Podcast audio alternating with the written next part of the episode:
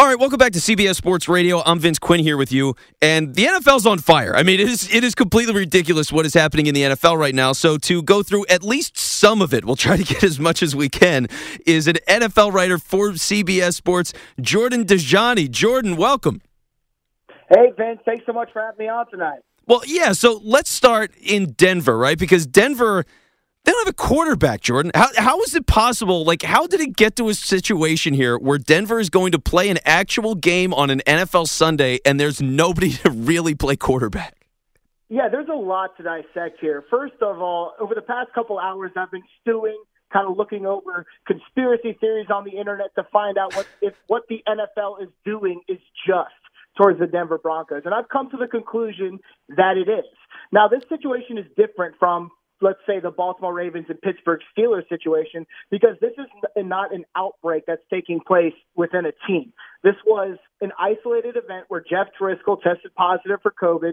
We've seen several other instances through this year where certain players have tested positive and they go on the COVID list. And then, of course, you go through the contact tracing protocol.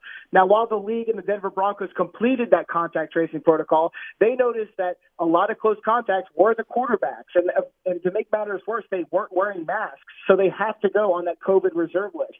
Now, this is just unfortunate. This wasn't an outbreak. This was an isolated event that just happened to take place in the quarterback room of the Denver Broncos. So yes, they're they're not getting their game moved. We'd be absolutely shocked if it ends up getting moved. The only the only way that could happen is if we register more positive tests on Sunday morning. So that'll be something to keep an eye on.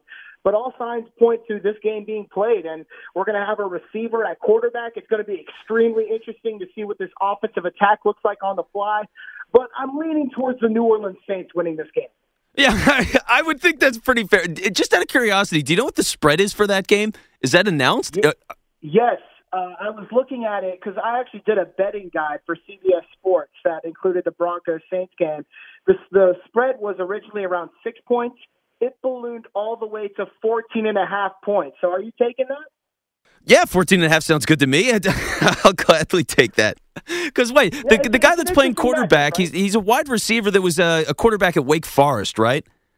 Yes, he's actually from Durham, North Carolina, which is originally around where I'm from, uh, near Durham, North Carolina, the Triangle area. So he played a little bit of quarterback at Wake Forest, transitioned to wide receiver. He was undrafted, and he found himself with the Denver Broncos. And now all of a sudden, he's going to be the starting quarterback for an NFL team moving into Sunday in Week 12 It's crazy. Now, here's the one question that I have about all of this because I can get why they're choosing to play the game, but we've seen a lot of games moved. Is there any reason they don't move this game to like Tuesday as well?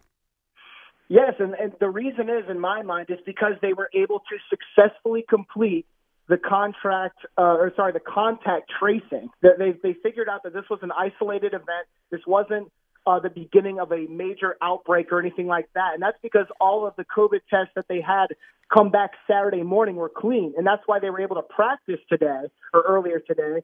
Um, but the quarterbacks were pulled out because they were identified as close contacts. Now, of course, that doesn't mean that they have contracted COVID 19, but because they are close contacts, they have to quarantine for, I think it's five days or something like that. And okay. They're not going to be able to play on Sunday. So that's the main reason that this game is not being moved, and everyone needs to understand that is because the league and the, and the team feel like they have completed the contact tracing protocol. So we're talking with Jordan Dajani. He's an NFL writer with CBS Sports. And, and you mentioned that the Denver situation is not like what's going on with the Ravens and the Steelers. So what is going on with the Ravens and the Steelers? Yeah, basically we're seeing more and more positive tests pop up every single day. Uh, that started on Sunday night to Monday, and I think there were some that popped up today. We know that there were some that popped up earlier today because of the Pittsburgh Steelers. So they both are kind of trying to stop what are minor, you know, outbreaks within their own franchises, within their own clubs, their own facilities. So that's very different from having one or two people test positive and being able to put them in quarantine. They're dealing with something that's a ma- that's a major issue, and that's why the NFL had to reschedule this game not once but twice. And trust me, the NFL does not like rescheduling these events, especially when it comes in a prime time slot the perfect nightcap dessert that we were supposed to digest on Thanksgiving evening. That's not what the NFL had in mind, but they had to because they're worried about the potential statuses of everybody taking the field during that matchup. Yeah, and, and that's totally reasonable for them to do that. Now, for the Steelers, they've clearly been through the ringer. I mean, all these different move games, and there's a possibility they get the one seed and no buy because they go to eight teams. Like, there's just there's so much nonsense going into all of that. And I guess that's a good time to transition to Detroit, where it seems to have been nothing but nonsense. How do you feel about Matt Patricia and Bob Quinn getting fired in Detroit? Yeah, I don't think there's anybody who's uh, getting on Twitter and defending Matt Patricia and this move and saying that he should not have been fired. This probably is a move that is a little overdue. I think he was there for two and a half seasons, 13, 29, and one record, I believe. It's like a 31% win percentage. And if you remember, Jim Caldwell, who Patricia replaced, went 36 and 28. That's over, I think, a 56% over his tenure in Detroit. So I think this move was a little overdue. Now, I, I did have faith with Patricia coming into Detroit. I thought that he was going to be someone who could transform this franchise but maybe I was I was buying too much into the Belichick noise, and that he has everyone who touches him and is an assistant under Belichick is is is is supposed to become this NFL genius. I thought that he was going to be a really good defensive coach. We haven't obviously seen that happen so far, so. I'm not sure what's up with him next. I don't know where he's going to land on his feet, but the Lions have an interesting decision to make when it comes to retooling their front office and their head coach next.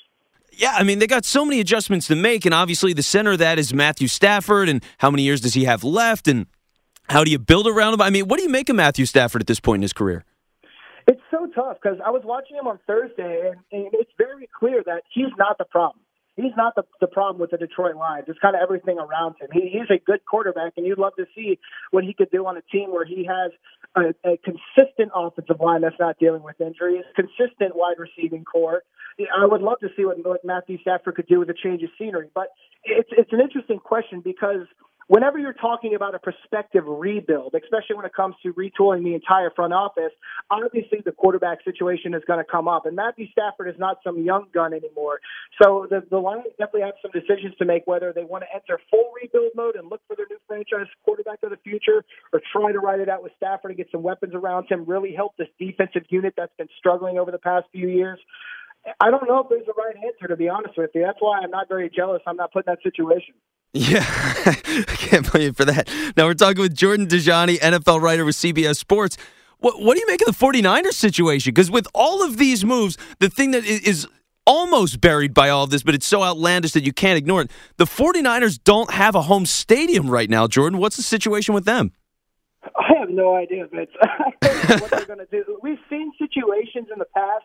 Now, they, they, you can't compare them to um, you can't compare those smaller moves onto the same scale this one is, but we've seen governments make uh, exceptions for teams on certain levels, but they were very small. Now, when it comes to not allowing teams to practice or play within a certain county or state or whatever it is, I'm not very good with league leagues, but they're obviously going to have to find a different place to play if when it comes to the 49ers. That's not in their uh, you know, obviously their their jurisdiction. So I'm not sure what that's going to look like. That obviously causes some strain when it comes to just the chemistry with the team. Man, they've been dealing with so many injuries up to this point in the year. It's obviously not going to help, but it is going to be interesting to see kind of if the 49ers can get around something like this, or if indeed they need to move their all their team facilities and everything to a different part of the state or just an entirely different state altogether. Now, Jordan, let me ask you this, right? Because when you pile all this stuff up, you see what's happened in Denver, you see the Ravens and the Steelers, you see the 49ers and what that situation is. People are starting to talk about pausing the season. Do you think that's possible, whether it's this week, next week, uh, the, the next eight weeks, or whatever it is of the season? Do you, do you think we see a pause at all? Well, I'll say this. I think anything is possible in these strange times. And I, I hate to say it, but I do think there's a possibility that things get worse as it relates to COVID. But I don't I don't foresee a pausing of the season taking place. I think the NFL has shown by all means that they're willing to work through it and work around it. So I know the league doesn't want to add a week 18 per se or or quarantine and have a bubble playoff or something like that, but everything we've seen up to this point is the NFL trying to work through and around situations, and I think they've done a fairly good job with it. You really can't blame the league and their protocols for the recent spike in COVID cases we've seen because the USA in general has been witnessing a, a serious spike. So, and that's obviously going to affect the National Football League. It's hard for me to see a pause in the season coming, but again, we are probably going to see some uh, revolutionary adjustments that we haven't seen before. All right, well, there it is from Denver Broncos future starting quarterback Jordan Dajani. He's currently the NFL writer with CBS Sports. Jordan, thanks so much, man. Anytime. Pick me up on your fantasy football lineup. It's not too late. Sounds good. I'm looking for you right now, man. You take it easy. Hey, thank you, guys.